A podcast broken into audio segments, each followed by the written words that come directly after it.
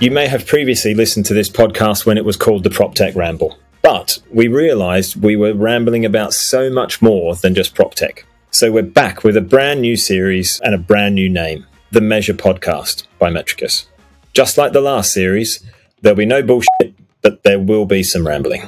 I'm Michael Grant, COO and co founder of Metrikus, and I'll bring you a new guest every Wednesday for the next 10 weeks to get the measure of topics such as productivity in the workplace, building efficiencies, sustainable buildings, and ESG. No matter where you're listening, I hope you enjoy the new series and get some value from it.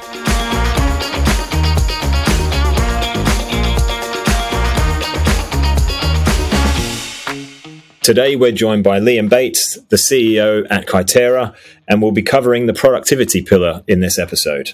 Liam, would you please introduce yourself and do a much better job than I would, trying to do it very badly?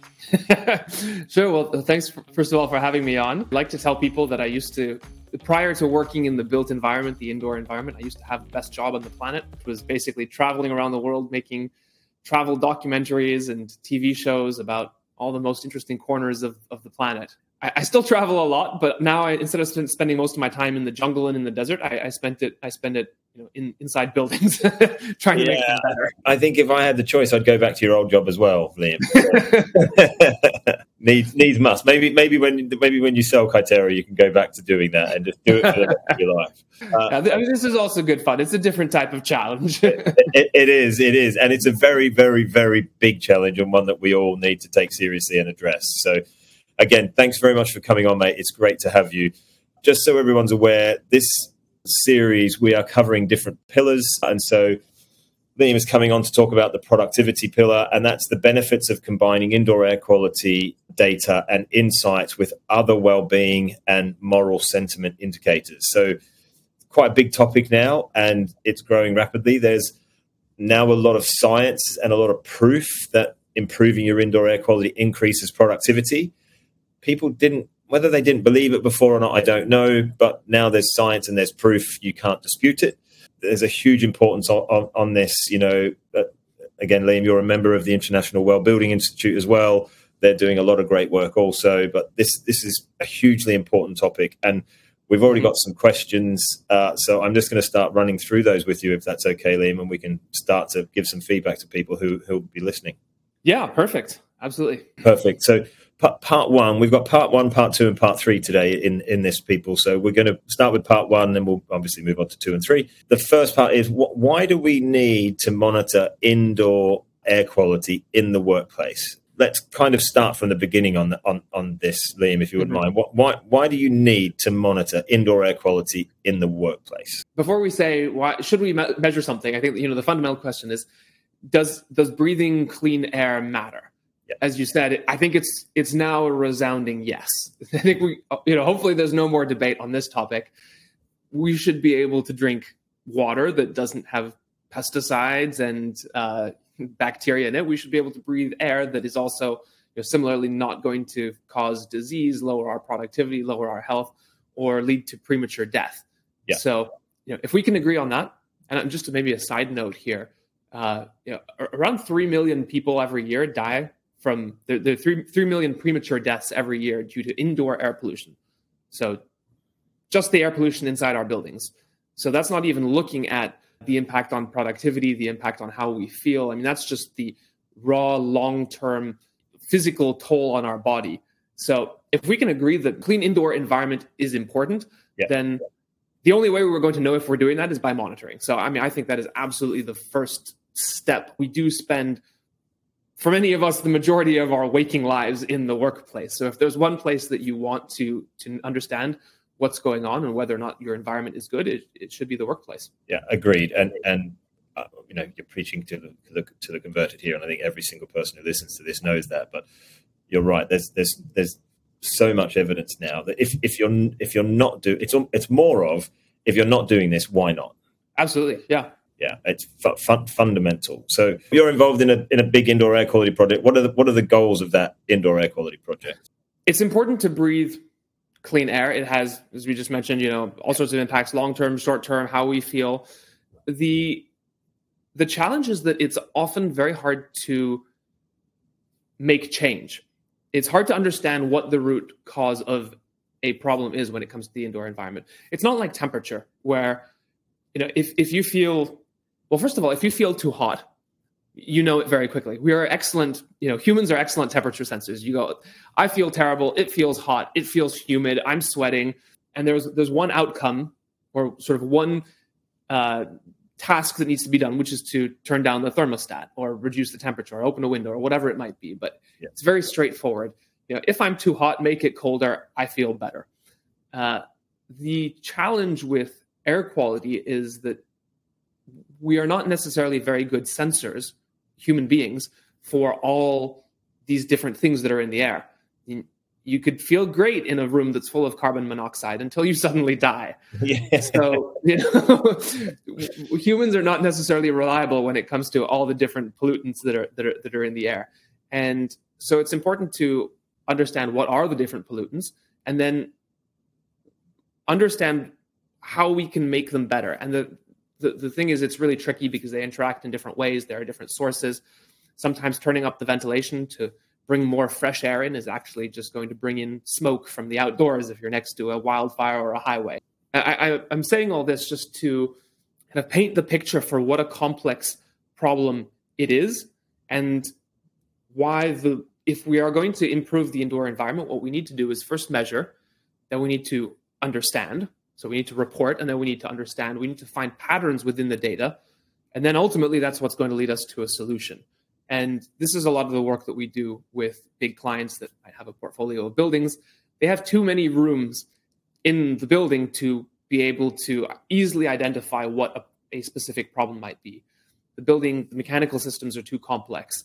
Uh, buildings are located all over the world. There isn't a one size fits all approach. And so I've run into a lot of people that have said, something like I started an IAQ project. I, I put air quality monitors inside my building. And now I'm collecting this data and I have no idea what to do with it. It hasn't fixed any of my problems. And, they just know there's a problem now. right, exactly. Now I have a whole bunch of data which is telling me that it's not very good. What next? And so that's that's where you know a lot of the the I, I think a lot of the efforts from uh, you know companies like Kaiterra, Metrikus, and everybody in this industry is how do we bring all these data points together, make it easy to identify the patterns, what the root causes are. And that's something which is actually actionable because you cannot expect somebody managing a building to have a PhD in air quality, which yeah. is what you might need to actually make sense of one and a half billion data points of, of, of raw data.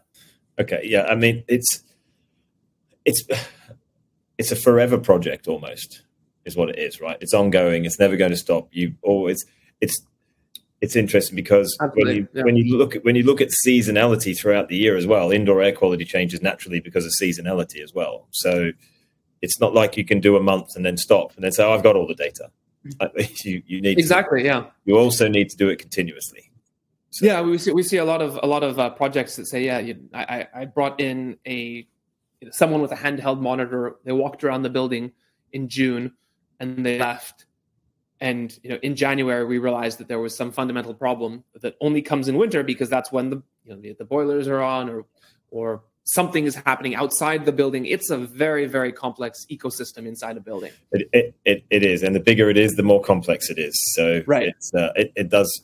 It's it's where you need to spend a lot of time, have resource, have knowledge, have data, and have some expertise to help make some decisions based on the data. I think that's yeah, and that's that's where the you know the importance of having good tools really comes in because yeah, it's, agree. It's, it's not realistic to to have to have the entire building industry elevate expertise to a level where they're going to be able to decipher this. So that's you know that's personally where I spend a lot of my time is yeah. on saying how can we transfer the expertise that exists within people on our team that have been working on this for 10 years into a piece of software that does the work for you because otherwise it's it's it's going to be hopeless. Yeah, and, and when you've got a bank, a bank doesn't want to become an indoor air quality expert company. They are a bank. They want to make money from finances and leasing and buying properties or selling properties or whatever yeah. banking and finance piece they might, might might be in. They don't want to become indoor air quality experts. but absolutely they do want, they do want good indoor air quality, but they just don't want to become experts. Not not yep. their bread and butter. So yeah. yeah. I've got a follow up question here on why do we and why should we monitor indoor air quality in the workplace? And the question is, what real life experiences have you seen or consequences as well have you seen from organizations that don't measure indoor air quality? It's a bit of a loaded mm. question almost, but an obvious one. But some people still listening to this may not have seen them or may not have heard about them. So I think it's good for to, to you know share what, what we have and haven't seen. Yeah, well, I mean, this, yeah, I, I, like this question because I'd say in a way the question is flawed. The reality is that organizations are measuring their, their air.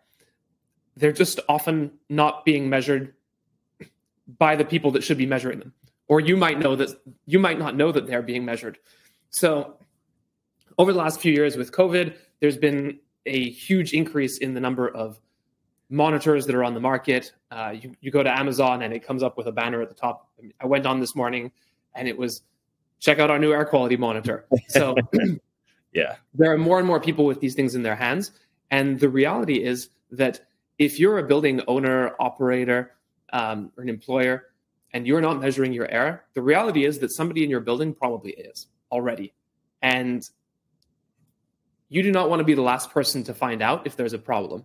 So I'll just tell you a little story here. I remember a few years ago when uh, our, our company actually started with a focus on consumer monitors many years ago. So we're making essentially the first affordable, you know, not five thousand uh, monitors for consumers. We're, we're now 100% focused on on uh, sort of more B2B in the built environment, but originally we started in the consumer space. And I remember going to Shanghai once, and I was at some dinner, and I met the the uh, managing director of this uh, very very large international school, and we were you know, having a pleasant dinner, sitting next to each other. I gave him my business card. He looked at it and he went, "Oh, you! I hate you." strong reaction. and uh, and I was like, "Well, what? What?" He goes, "You've made my life so hard because you know, two years ago, no one was talking about air quality, and now I get all these parents." That send their children into school with air quality monitors, and then they come to me with complaints about the air not being good enough. And you know, ironically, they actually were doing quite a good a good job with their air, um, but they weren't measuring it, they weren't publicizing it, and what you end up with, you know, little Johnny that goes to school with an air quality monitor in his backpack, sitting next to his you know sandwich for lunch. Of course, it's not measuring good air. You know, it's in a backpack. Yeah. Uh, but I think you know that was that was a very rare case a few years ago when I saw that. But that is exactly what is happening now in businesses all around the world, uh, especially if anyone's listening to this on, on the west coast of, of the US where wildfires are a serious concern. The odds are that most of your, or at least a large number of um, the occupants of this building have something at home to measure air quality. Now, whether or not it's good is another question. And, and so you know, the, this is one of one of the consequences of not measuring is that you, people will come and tell you that you have a problem and that's not a situation that you want to be in. You want to be the one measuring proactively improving communicating to people uh, etc so so i mean that's just kind of a, a, a funny story but obviously there's there's all the risks from you know not measuring you're unable to make sure that your your building is performing as it should be uh, that if you can improve your air there's fewer sick days uh, higher levels of happiness, higher levels of comfort, higher levels of productivity. I mean, there's a wealth of data there that I, I won't get into.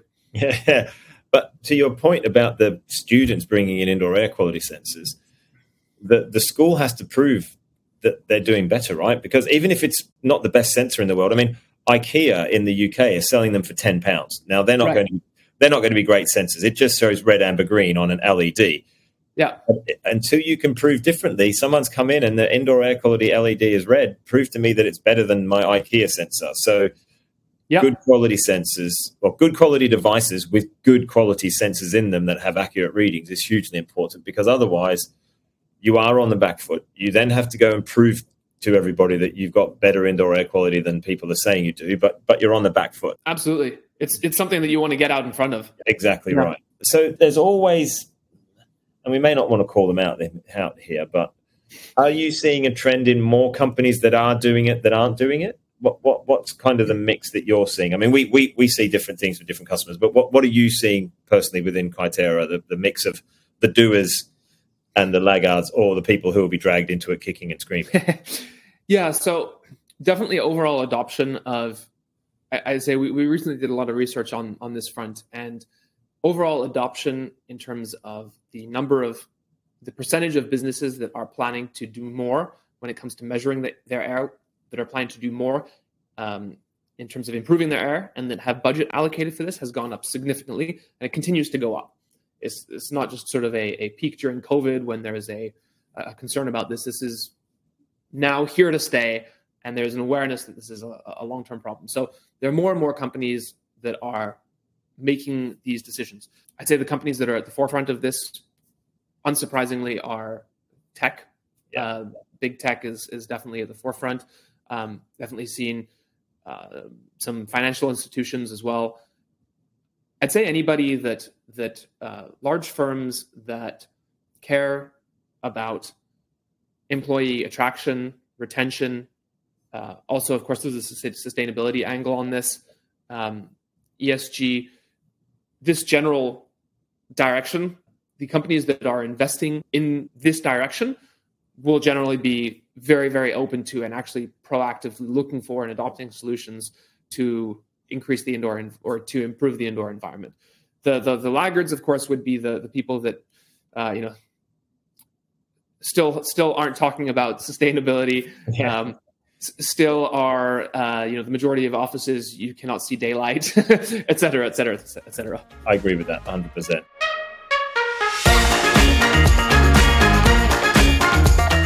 moving on to part two, the next part is about how indoor air quality or IAQ can be used with other data to improve productivity and well-being. And the first question in this part is what can IAQ data tell us about the workplace?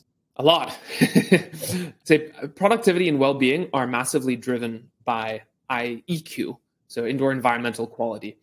And IAQ is really the biggest component of the indoor environment um, we've all had that feeling where you, you, walk into an office space and it just feels good. Uh, it something feels different, and and that is the combination of all these different things in the environment. It could be light, acoustics, air quality, uh, thermal comfort. Uh, really, all of all of these different factors. And indoor air quality is, is, is massively important there. And when you, it gets interesting when you start to combine it with other uh, parameters that are being measured in the workplace. The, the most obvious one is occupancy. With clear occupancy data, there's well, first of all, you can you can look at what is the quality of occupied spaces because there, there's an argument that I really don't care about the air quality of unoccupied spaces. There's no human inside. Who cares what's going on in there? Um, and so that allows you to have a much more targeted approach in terms of the improvements that you take you don't want to be saying in this building co2 levels are too high thus we're going to ventilate more all you want to know is are the people in the building breathing high levels of co2 and so it's really important to to to combine both of these data sources same thing of course energy if you can pull in data from energy meters uh, iaq is is a, a huge part of energy consumption within a building hvac system of course usually being the the largest contributor to energy consumption. And a lot of that is unfortunately wasted on ventilating spaces that don't have people in them, that don't need to be ventilated.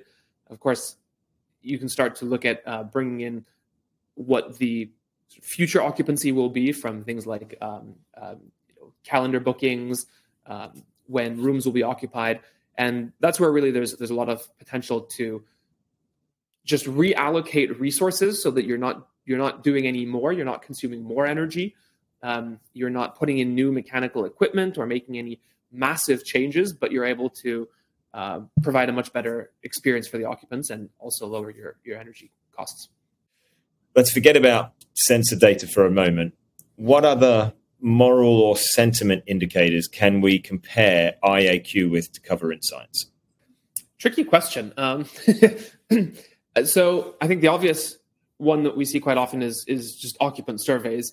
If you look at the the several of the the building standards, um, occupant surveys are a really important part of the equation.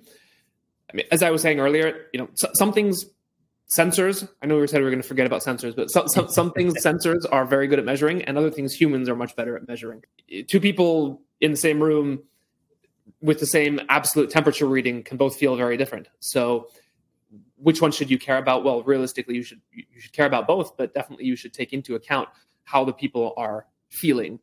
So, especially around thermal comfort, uh, any sort of I think it's it's important to be able to close the feedback loop, be it through surveys, be it through immediate feedback by tapping on a screen that says, I'm too hot, I'm too cold, the room feels stuffy, the room feels great. I have this, uh, just remembering uh, an experience a, a few years ago. And I was in a, I was waiting for a flight or something. I was in a mall and thought, I just need a coffee shop to sit down and do some work for an hour, get a coffee.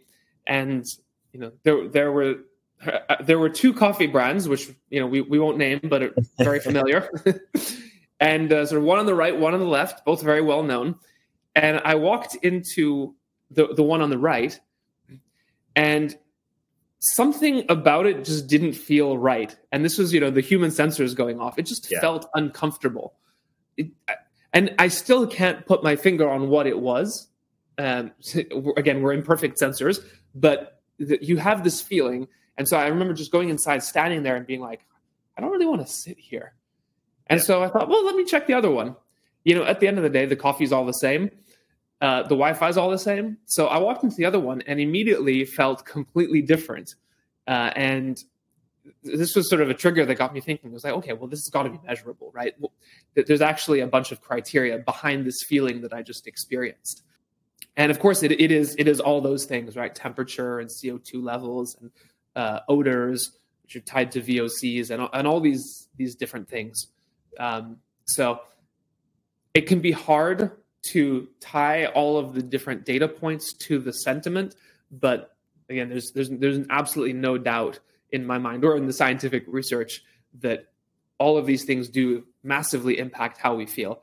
And yeah. and in this particular case, also you know impacted my my purchasing and spending decisions and impacted you know somebody's revenue based on how I felt as I walked into that coffee shop. You are right. People the, that doesn't matter, and every single person is different to everyone else, right? So how I mm. might feel somewhere, you might feel slightly different. You know, right? If it's hot, we're both going to feel hot, but the, the environment wise, we might we might feel slightly different.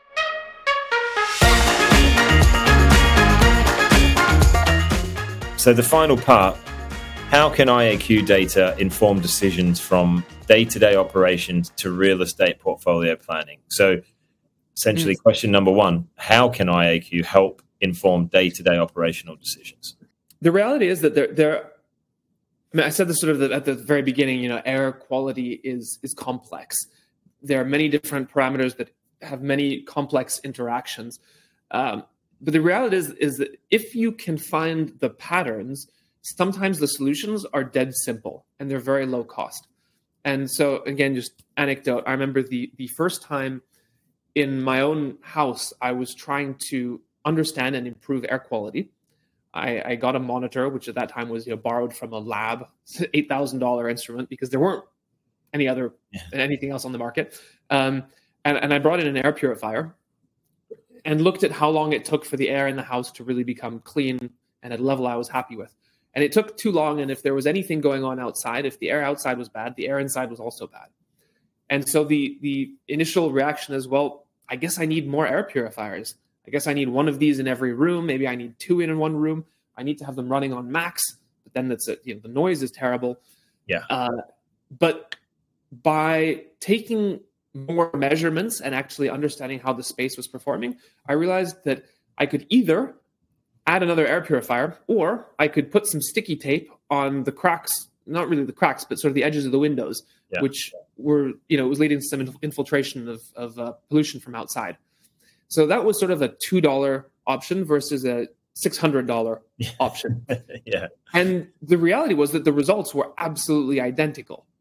So, you know, that, that I think is just, and, and there were so many, so many takeaways that I, I, I got from that, you know, at night, um, don't leave the bedroom door wide open. Leave it open just a crack. That would allow CO2 levels to be low enough, but also make the air purifier inside function to a level that was acceptable. So all of these, and this is very anecdotal, but we've seen the exact same outcomes in large uh, buildings and companies that we've worked with, where we'll, we'll go through the data and see, you know what, you could fix 50% of your problems by having a policy on the opening and closing of doors in meeting rooms. Yeah. Uh, it's shocking how, how often you have a, a one hour meeting, there's a five minute break, and then another group comes into the meeting room and it has not, the room has not had the opportunity to essentially be cleaned. Yeah. But simply by opening the door for five minutes instead of leaving it closed, that meeting room performs completely differently. And that second meeting is far more productive. Yeah. So this should not be taken to say that every company in the world should now leave their meeting room doors open. It's just Yeah. that with data, you can find what the real problem is. Sometimes it doesn't even cost anything. It's just a super simple policy change. yeah, open the doors, and and we're actually doing that for a customer of ours. So we've we've integrated with a a, a desk meeting room booking uh, system partner of ours. Indoor air quality sensors. They're your sensors actually. You've got indoor air quality sensors. You've got the room booking system, and you've got Metrikus. And what we've done is we're taking the indoor air quality, and when the threshold is met for P, for CO 2 Mhm. the meeting room can't be booked until the CO two Oh. goes back down. And That's if perfect example. Yeah. if someone has it booked, then what will happen is if there's a spare room, they'll be reallocated that room, and that room will still be unbookable until the CO2 comes down to a limit. So that's an automated that's an automated version, right? It's like your sticky tape, but it's for automation. And then what what Exactly, yeah. what's coming up on the screens is please leave the door open or please open the door and things like that. And then you could go one step further and have a a, a, a door open close sensor that can Yeah. send an alert to someone if the CO2 is high and the door is closed. Ask someone in FM or front desk or whoever it is to go and open the door. Essentially, so so Yeah. that's a low cost solution to to help increase productivity, right?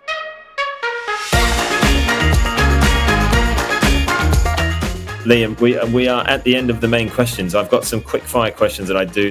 Number one, if you had to describe what you do to a high school student, how would you do that? Yeah, so uh, I'd say that basically we help companies to measure what is in the air inside their building. We help them to benchmark it, to analyze it, understand what they can do better, and then to improve it. And ultimately, the goal is to make occupants healthier and happier. Number two, what's the biggest myth you'd like to bust about IAQ and or the industry itself? ah, all right, rant time. No, so slight pet peeve: the the idea that measuring CO two is good enough, or that CO two somehow represents air quality. Yeah. I cannot tell you the number of posts I see on on LinkedIn where somebody is holding a, a portable CO two monitor in a restaurant and saying, or, or anywhere, and saying, "Wow, the air is good." The air is not necessarily good. You're looking at one very thin slice of overall air quality, and in fact, I would be far more concerned about many of the other things in the air than CO2. Yeah. We talk a lot about CO2, but I would be much more concerned about the toxic chemicals, the particles, etc. Yeah, I, I agree. CO two is not the be all and end all. I think I think part of that comes from because it's been talked about a lot, especially during COVID as well. But yeah, Yeah. It, it, it it's not it's not the CO two silver bullet. No, sorry, it's not the IAQ silver bullet CO two. Right. What's something that no one knows about IAQ, but everyone should? The statistic that I always, well, I don't like it, but uh, I, uh, that I share here is that so the, the WHO estimates that there are 7 million premature deaths every year due to air pollution. Wow, That's a huge number, and to put it into context, and this is this is really kind of the shocker. You know, depending on how you look at historical estimates, that is roughly the same number of people that died every single year during the Second World War. So, this is something entirely preventable. And you know, it, it, think for a moment: if we were in the Second World War, what would we be doing to end it? What would governments be doing to say we have to stop this madness? Everything, everything that you, they could possibly do. Meanwhile, we have the same number of people, um, you know, essentially being taken away by air pollution every year, and often we just sit on our hands. Be it individuals, governments, businesses, it's still not necessarily taken seriously. We still think of it as a um, you know a, a nice to have uh, something that will improve productivity but like fundamentally it massively impacts our health the next question which follows on from the last one in some respects because people don't do it but it's actually not that hard right so uh, the next question is how easy on a scale of 1 to 10 is it for organizations to improve their indoor air quality this this may sound like a plug but i honestly do not mean it in this way i'd say that if if you have the right tools, it's very easy. You know, it's it's a it's a it's an, an eight or a nine out of ten. And, and it goes back to you know we don't want companies to everybody have to have to become an expert in IAQ. So without the right tools, I think it is actually very hard. It's probably a, it's you know three out of ten. Yeah. Um, because there's you need to know so much. There's so much complexity. Uh, but there are tools now that can help you do this. So we should really be at you know an, an eight or a nine. Yeah, I'd agree with that. And it's not as it's not as hard as people think if you have the right tools and the right data and you're surfacing that data and you you look at it to understand it rather than just look at it to say I'm doing it. Exactly. And if you don't have any data then you know absolutely it's it's it's it's a 1. Yeah. yeah. yeah. Where do you start? Go in and sniff. Yeah. so so the very last question, uh, if you can leave our audience with one thought or idea that they should remember from this show, what would it be? indoor air quality has a huge impact on how we feel, even if we don't know why. We just feel bad when we are in bad air. Right now, we're in a world where you know the the workplace is is changing. Hybrid work is important, and so I'd say the message I'd leave, especially for anybody, um, you know, a building owner, uh, an employer, an operator, is that IAQ has a huge impact on how we feel, and if improved IAQ will lead will lead to you know employee attraction, retention, uh, higher levels of satisfaction, and so if if you're doing things like if you offer seven flavors of cappuccino and 25 flavors of water in your office, but you don't have clean air, I, I would strongly suggest reassessing priorities because these are the things that actually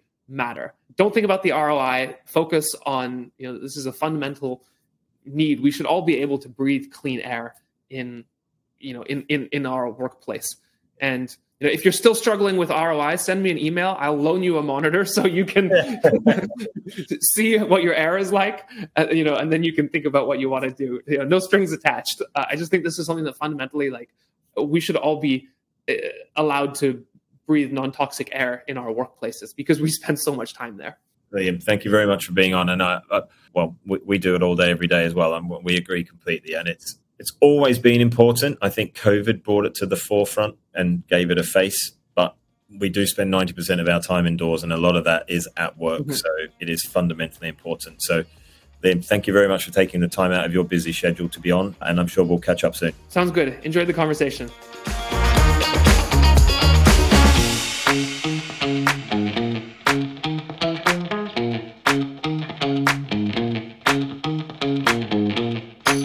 Thanks so much for listening to the Measure podcast.